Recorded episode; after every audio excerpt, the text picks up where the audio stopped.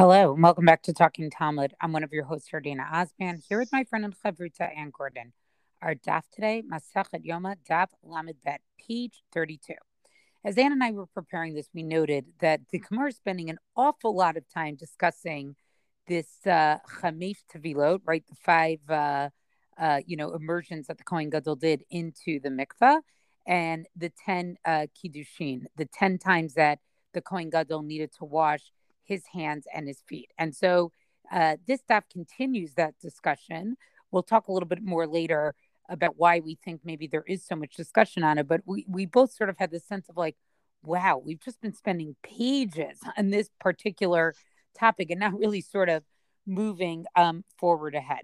So here the Gemara, and again in classic Gemara fashion, for the amount of discussion that we've been having, we finally get to the actual source uh, for where this actually comes from. And so the Gemara quotes a rather long um, brisa here, um, which uh, I'll start from the beginning, right? Tanya, I'm a Rabbi Yehuda, right? So Rabbi Yehuda says, Minayin kiddushin. Where do we know that we have these five tevilot and ten kiddushin?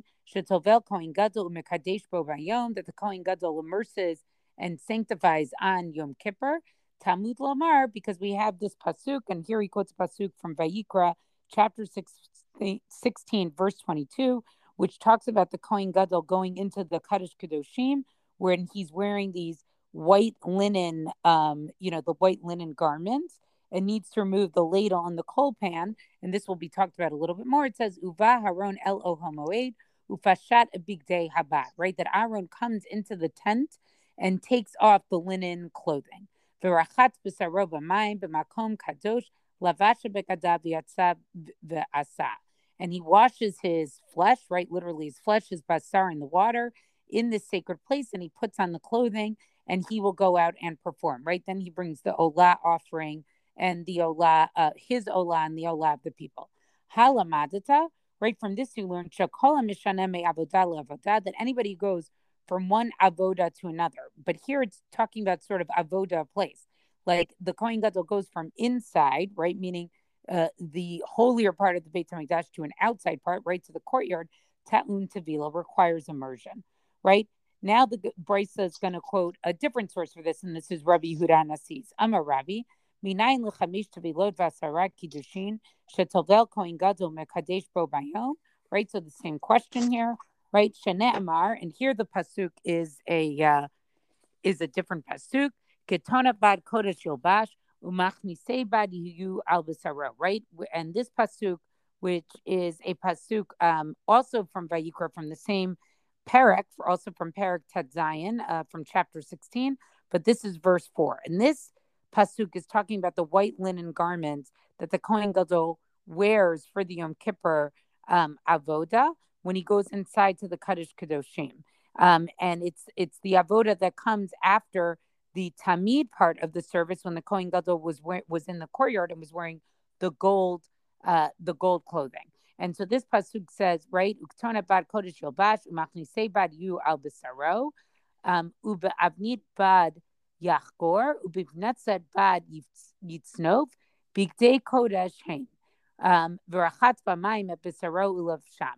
Right, so it's saying here that the holy linen tunic he will put on and the linen, you know, pants, the breeches he'll put on his flesh, and the white linen satchel, you know, I, so he says Yachor gird himself with, and the light and the white with the with a linen turban he'll cover his head. These are the bigdei kodesh, right? These are like the sacred, the holy clothing, and he'll wash his flesh in the water and then put them on. From here, you learn that anywhere, uh, anytime again, when you change from one service to another, right? You were ta'un tevila, you require tevila. The Omer bigdei kodashim, and when the pasuk says bigdei kodashim, that these are their holy clothing, hukash kola bigadim. So it links together all the clothing, right? That any time, so the Gemara will explain later on what the brisa means from here, because these seems to be sort of uh, extra words here, and uh, they're going to learn a lot from this later on. And then the Brisa goes into sort of a sort of cheat sheet here. And this I actually was very interested in sort of a cheat sheet of what are the five avodot, sort of the five overall arching avodot even though in the Mishnah, the way it's laid out, it seems much longer, but the five avodot that are sort of done uh, on um, on Yom Kippur itself by the Kohen Gadol. And here they are. The Chamesh Avodot Hein. Here are the five Avodot. And what it's saying here is it's it's sort of where he not all the details of or the granular piece of what happens in each avodah, but sort of the main categories. Tamid shel shachar b'videi zahav. So the morning tamid, which the Kohen Gadol did in gold clothing. Avodat hayom b'videi lavan. Right, the avodah of the day that was done in white clothing. Elu ha'am b'videi zahav. The Kohen Gadol's ram and the ram of the people that was brought in gold clothing. Kaf umechata b'vigdei lavan, when he would remove the ladle and the coal pan from the Kodesh Kadoshim, that was done in white clothing. Tamid shel ben harbaim b'vigdei zahav. And then the korban tamid, which was done, the afternoon korban tamid, which was done in the gold. And sort of before doing each part of these five parts of the avoda, that's when the Kohen Gadol would put himself uh, would put himself in the the mikvah. Now I'm not going to keep reading here. Um, but then, you know, the Gemara goes on to sort of talk about um, how do we learn that for each Tavila, it requires two Kiddushin. Um, and, uh, you know, Rebbe, where does Rebbe learn this from? And Rebbe Eliezer ben Shimon learns it from a Kal Vachomer, like Rebbe Yehuda. Um, but it's interesting to sort of see, and later on the Gemara will get into a little bit more of a discussion about sort of analyzing these two different approaches of Rabbi Yehuda and Rabbi, and what does it mean? They're two different approaches. You know, why would you need, according to Rabbi Yehuda, the question, the big question is going to be, how do we know that you need Tevila when you're going from uh, Zahav to Lavan, right? When you're changing um, that type of clothing. And according to Rebbe, how do you know that you do Tevila when you go from Lavan to Zahav? Because again, each of them, each of their proofs are bringing Rabbi Yehuda's proof is when the Kohen Gadol goes from Lavan to Zahav. So the question, therefore, is well, then why do you know you need Tevila if you go Zahav to Lavan? Whereas Rebbe's is the inverse, right? Rebbe's example, his pasuk that he brings is when the Kohen Gadol goes from Zahav to Lavan. So then we have to figure well, according to Rebbe, then how do you know that you go from Lavan to Zahav? Um, so I, I appreciated this Gemara because I thought when it laid it out, as Chamesh Avodot, it sort of really simplified everything that was going on. Whereas before, I felt like we were very bogged down in a lot of the details. And then when you read that section, we're like, oh, okay, this is like a pretty easy outline. I could memorize this and really remember very easily sort of what happens and almost makes the avoda of the day of Yom Kippur look um, very quick. Um, but you can also see that they're getting a little bit caught up in the bigadim that it's not so obvious that just because you're doing Tevila one way, whether it's laha, um, Lavan to Zahav or Zahav to Lavan, the inverse is not necessarily true depending on which pasuk you you're using. If you're Rabbi Yehuda and Rabbi, um, and you know the Gemara really tries to spend a lot of time to sort of tease all of this out. Again, spending an extraordinary amount of time on this particular topic. So I find the whole pageantry of the day is kind of perhaps most evident in this in these shall we call them wardrobe changes, right? Because because gold to white, white to gold, gold to white, white to gold, right? It's it's I don't know how many people could see this, right? It's then he's not in front of everybody. Not everybody is in a place where they could, you know, spot the Kohen Gadol from what we know of the uh, physical construction of the Beit Hamikdash. But but even so, even just knowing that it's happening, there's something kind of spectacular about first of all the gold, which you know for the most part he's using the gold for the regular korbanot, and then and then he's using the white because there's the purity of Yom Kippur, and like there's something so you know between the symbolism and the and the you know even even if you don't buy into symbolism per se, it's just dramatic in that way.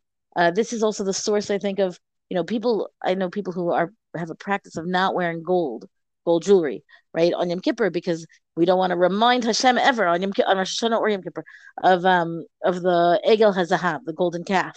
But there's no qualms about the Kohen Gadol wearing gold because that is the avoda, right? Like it's a it's a it's a shiny thing for him to be doing, so to speak. Um, so I I think that there's something you know kind of splendiferous about these clothing changes, and then I think there's also something that's a very real rhythm of the day, and you say that the day may have passed more quickly. It may have felt like it was passing more quickly because of it, perhaps. But I think it also gave the day its it's really its own identity because you know 15 you know whatever 10 10 hand washings and feet washings and five immersions over the course of time is is a lot right in terms of as compared to a regular day so i do think it's a, a wonder that the gemara spends as much time as it on the on this particular topic as it does so I wanted to explore a little bit. The Gemara really does the exploring. You know, it asks the questions: Where did they get this from to begin with? And I think that may shed light on why they're spending so much time on this. I'm a Rabbi Yehuda. I'm now on the very bottom of Amud Aleph, about to go into Amud Bet. I'm a Rabbi Yehuda. Minayin l'chamesh tvilot v'asaraki dishin tetovel kohen gadol u'mekadesh bo bayom. Where are these from? Right? Where do they derive the fact that there's going to be five immersions and and ten sanctifications? Talmud. The the view of Rabbi Yehuda is that we've got a verse, right? There's a verse in Vayikra that says specifically that Aharon HaKohen, Aaron went into the Ohel Moed and he washed his flesh and he did it in a Makom Kadosh, in a holy place. Halamadata Shekol So, uh, so that's how you know that anybody who changes from one avodah to the other avodah requires tevila, requires immersion, because Aaron HaKohen did this in the in the Torah itself, right on the on the day of the Miluim in on the Vayikra Yudchet, um, not Yudchet, Ted sorry, chapter sixteen. Ashkechan mibigdei lavan lebigdei zahav mibigdei zahav lebigdei lavan minayin. So the Gemara says, well, that's fine if you want to talk about from white to gold, but what about from gold to white? Where do you get the immersion for that? So the Gemara says, instead of saying uh, and answer in the name of Rabbi, uh, uh, the name of Rabbi Huda, it shifts to uh, the school of Rabbi Yishmael. Tana de Rabbi Yishmael, kal v'chomer. Big days have she'en kohen nichnas bahen lifnai lifnim ta'un tvila bigdei lavan shenichnas ben lifnai v'lifnim eno din she'ta'un tvila. We have a logical inference here, meaning kal v'chomer. The ah, fortiori, we've talked about this manner of reasoning before right? The idea being that if we know that from white to gold he needs to dunk in the mikveh, which is kind of going from the extraordinary special Yom Kippur clothing of the white to the regular Kohen Gadol clothing of the of the gold. And why do I say that? Because he's not wearing the gold when he goes into the Kodesh Kodeshim. Rather, he's wearing the white when he goes into the Kodesh Kodeshim. So the the logical inference is if he needs uh, to dunk when he's putting on the gold clothing, then which he doesn't wear in the Holy of Holies, then shouldn't he certainly need to immerse before he puts on the white clothing to go into the Holy of Holies? And the logic is good because of course you want to be, you know, re re-purified before going into the Holy of Holies.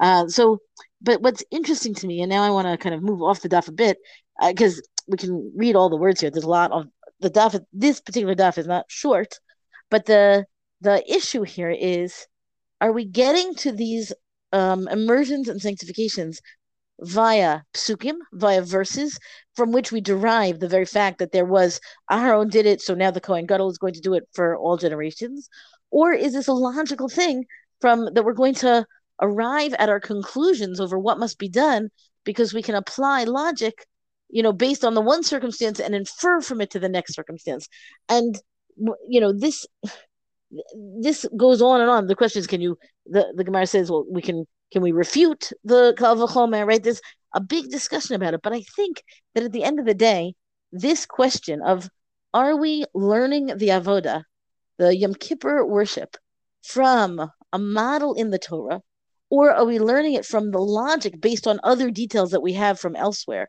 Is uh, you know, an interesting conundrum, and also perhaps the reason, know, the reason might be too strong of it, but something, a factor in the fact that this discussion about these immersions and sanctifications is still going on, right? All of this washing, you know, they they don't seem to have an, an immediate, obvious. Well, that's how we know to do it.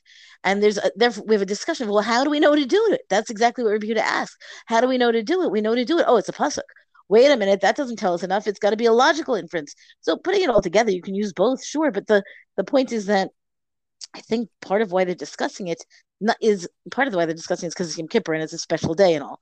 but I think part of why is because the derivation or how we arrive at this practice is not immediately clear.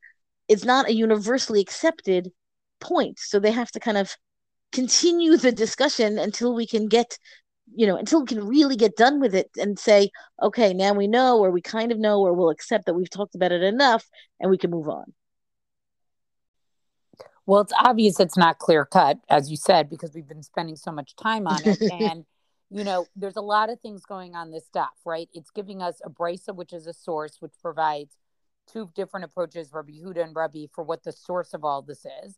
And then amud bet in my mind is sort of trying to use what principles of limud are there for us to arrive to the conclusion of the five and the ten. So it wasn't just enough to quote the Tannaitic source, but they're really trying to understand the underlying midrash halacha principle of how we, how did we arrive at these conclusions. And I'm always taken by, you know, sometimes we're just presented a brisa and it quotes a pasuk and the Gemara moves on. And where are the times where the Gemara really gets stuck on sort of you know, exploring how did they learn it? How did you get to this midrash halacha? What principle did you actually invoke to learn it? Um, you know, and not just sort of allowing a brisa to sort of almost in a way get away with just like, oh, here's the pasuk and I'm hanging the halacha on that. Here, Amud Bet really wants to take into a deep dive to understand what is the framing principle that allows you to make this limud. Yeah, I think that's true. I think that's true. I th- look, I'm bet really delves in quite, as you say, a deep dive. Um, and you know, look, everything I'm saying here is some measure of of speculation, right? My question is, why are we still talking about it? Not with any grievance, you know, like it's it's lovely that we're still talking about it, but I find it to be unusual. So then, my my attempt at an answer is you know, why would Chazal keep talking about something if they already had it resolved? And the answer is, well, they don't really have it resolved because really what they're talking about, I think, is this bigger question of all these, you know, the issue of the limud itself and how they get there and not just the content. The details are known. We know five immersions. We know 10 hand and feet washings. We know that it's surrounding the clothing changes. You know, like they've got the day down pat. And now we're going to talk about it still to figure out where it all comes from. I, you know, again, why do they why do they need to? I think they need to because they didn't, you know, if it was already at their fingertips, they wouldn't bother to suss it out. They would know and they would just tell us that's how and go on. Well, that's our DAF discussion for the day. Rank us, review us on all major podcasts. Thank you to Rabbanit Michelle Farber for hosting us on the Hadran website. Let us know what you thought about the stop on our Talking Talmud Facebook page. And until tomorrow, go and learn. うん。